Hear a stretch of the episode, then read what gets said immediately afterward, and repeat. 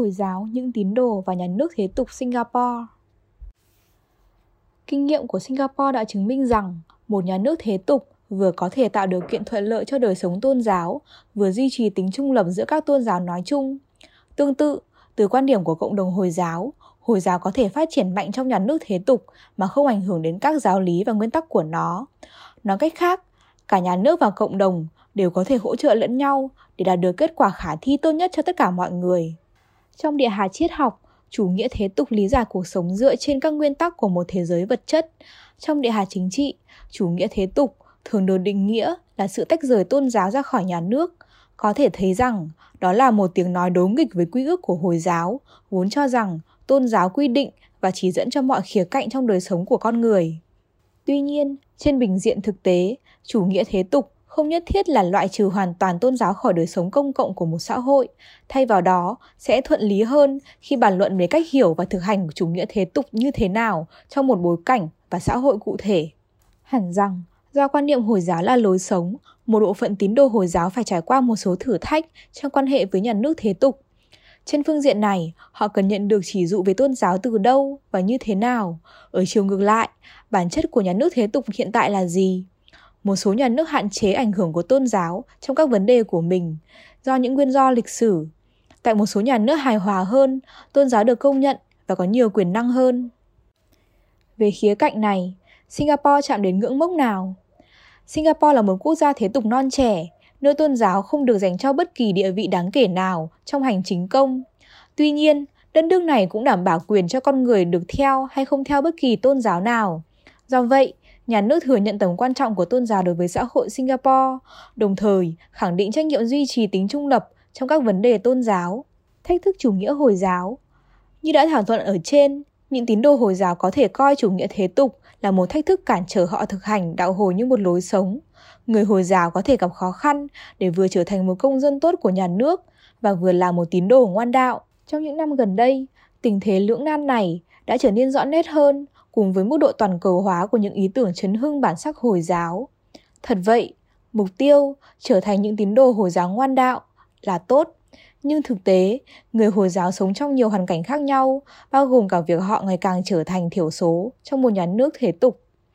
Khi mong muốn nâng cao bản sắc Hồi giáo bị cản trở bởi môi trường thế tục, phản ứng của các nhóm thiểu số Hồi giáo đã rất khác nhau. Một số đã chọn cách tách mình ra khỏi xã hội thế tục, trong khi một số chọn từ bỏ đức tin của mình và trở thành một con người dân chủ. Dù vậy, một số người khác cảm thấy hào hứng với ý tưởng rằng để cho Hồi giáo phát triển rực rỡ và toàn diện, một hệ thống chính trị cần thiết phải nâng đỡ và làm mạnh thêm mong muốn đó. Nhóm thứ ba vốn được biết đến rộng rãi là những người theo chủ nghĩa Hồi giáo, một hệ tư tưởng tìm cách áp đặt những diễn giải cụ thể trong đạo Hồi lên xã hội pháp quyền. Người ta tin rằng Hồi giáo và luật Hồi giáo nên soi đường chỉ lối cho xã hội và chính trị cũng như đời sống cá nhân của tín đồ Hồi giáo.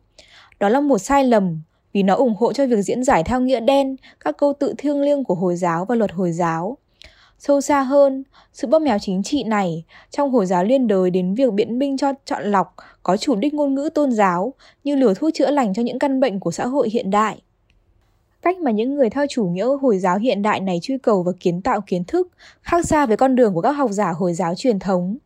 Trong khi những người theo chủ nghĩa truyền thống trải qua một quá trình giáo dục kéo dài, thì ngược lại, những người theo chủ nghĩa Hồi giáo lại có xu hướng bỏ qua và chỉ trích phần lớn kho tàng hệ thống ngữ liệu của đạo Hồi. Với cách thức và cách tiếp cận đơn giản, họ có xu hướng giải thích chủ quan kinh Quran theo những điểm họ thấy hợp lý, loại bỏ các truyền thống trái ngược với mục tiêu định trước và hợp lý hóa cách hiểu của họ vào những văn bản tôn giáo. Do đó, chủ nghĩa Hồi giáo, dù hòa bình hay bạo lực, đều có chung một hệ tư tưởng trung tâm ngoại lai và đối nghịch với truyền thống uyên bác và cao cả của người Hồi giáo. Chủ nghĩa Hồi giáo đã làm biến đổi tinh thần của Hồi giáo từ rộng lượng, nhẫn nại và nhân từ thành một ấn tượng khắc nghiệt, cứng rắn, căm thù và không khoan dung. Tín đồ Hồi giáo Singapore trong một quốc gia thế tục Cộng đồng thiểu số Hồi giáo ở Singapore đã phản ứng như thế nào trước những thách thức khác nhau mà họ phải đối mặt? Một trong những sáng kiến mà họ đã thực hiện là sáng kiến bản sắc Hồi giáo Singapore, hướng dẫn người Hồi giáo hướng tới tương lai, thích nghi và hòa nhập trong quan điểm tôn giáo của họ. Sáng kiến củng cố quan điểm cốt yếu rằng với tư cách là những công dân tích cực sống trong một nhà nước thế tục, họ nên đón nhận thế giới hiện đại bằng cách trở thành những người Hồi giáo tiến bộ, tự tin thực hành với các giá trị xã hội và tôn giáo đúng đắn. Tài sản quan trọng nhất đồng hành với cộng đồng thiểu số Hồi giáo ở Singapore là khả năng lãnh đạo tôn giáo của họ. Các giáo sĩ tôn giáo được gọi là Asatiza, họ là chiếc la bàn đạo đức hướng dẫn cộng đồng để sống trong thế giới hiện đại, đồng thời giữ vững niềm tin của mình. Cộng đồng tìm đến họ cho những quyết định đạo lý, làm thế nào để trèo lái cuộc sống mình như những tín đồ Hồi giáo ngoan đạo, cũng như làm thế nào để dung hợp được những yêu cầu cạnh tranh và không đoán định được của cuộc sống và mặt khác của tôn giáo. Đại dịch COVID-19 đã mở ra một kỷ nguyên mới, trong đó sự va trộn giữa tính chủ động và lòng dũng cảm là trung tâm trong việc ban hành hướng dẫn tôn giáo cho cộng đồng. Vào năm 2020, do tình hình tồi tệ của đại dịch, Ủy ban Fatwa Singapore, bao gồm Asatiza, đã trở thành một trong những cơ quan đầu tiên trên thế giới cho phép đóng cửa tạm thời các nhà thờ Hồi giáo và đình chỉ buổi cầu nguyện thứ sáu của giáo đoàn ở Singapore. Điều này phản ánh tinh thần tiến bộ của cộng đồng Hồi giáo thiểu số ở Singapore, đồng thời nêu bật tầm quan trọng của các học giả tôn giáo là phải chủ động, can đảm và cởi mở trong việc hợp tác với các cơ quan chức năng để đưa ra quyết định kịp thời và chính xác, nhưng không thỏa hiệp trong các nguyên tắc tôn giáo.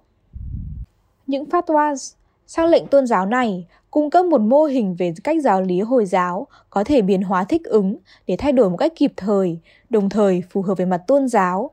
Điều này đòi hỏi sự khôn ngoan, dũng cảm và linh hoạt của các cơ quan có thẩm quyền về tôn giáo. Bằng cách áp dụng những giá trị tôn giáo này, một nền Hồi giáo tích cực và tiến bộ có thể cung cấp giải pháp cho những vấn đề mà người Hồi giáo phải đối mặt ngày nay. Nhà nước thế tục ôn hòa Singapore Kinh nghiệm của Singapore đã chứng minh rằng một nhà nước thế tục vừa có thể tạo điều kiện thuận lợi cho đời sống tôn giáo, vừa duy trì tính trung lập đối với các tôn giáo khác nói chung. Tương tự, từ quan điểm của cộng đồng Hồi giáo, Hồi giáo có thể phát triển mạnh trong nhà nước thế tục mà không ảnh hưởng đến các giáo lý và nguyên tắc của nó. Nói cách khác, cả nhà nước và cộng đồng đều có thể hỗ trợ lẫn nhau để đạt được kết quả khả thi tốt nhất cho tất cả mọi người. Là một cộng đồng thiểu số, người Hồi giáo Singapore sống trong một bối cảnh và một môi trường độc đáo. Họ cần duy trì sự năng động và thích nghi với môi trường mới. Để đảm bảo điều này, các học giả Hồi giáo phải hình thành sự hiểu biết tinh tế hơn về đức tin của mình trong nỗ lực hướng dẫn cộng đồng Hồi giáo điều hướng cuộc sống tôn giáo của họ trong thế giới hiện đại.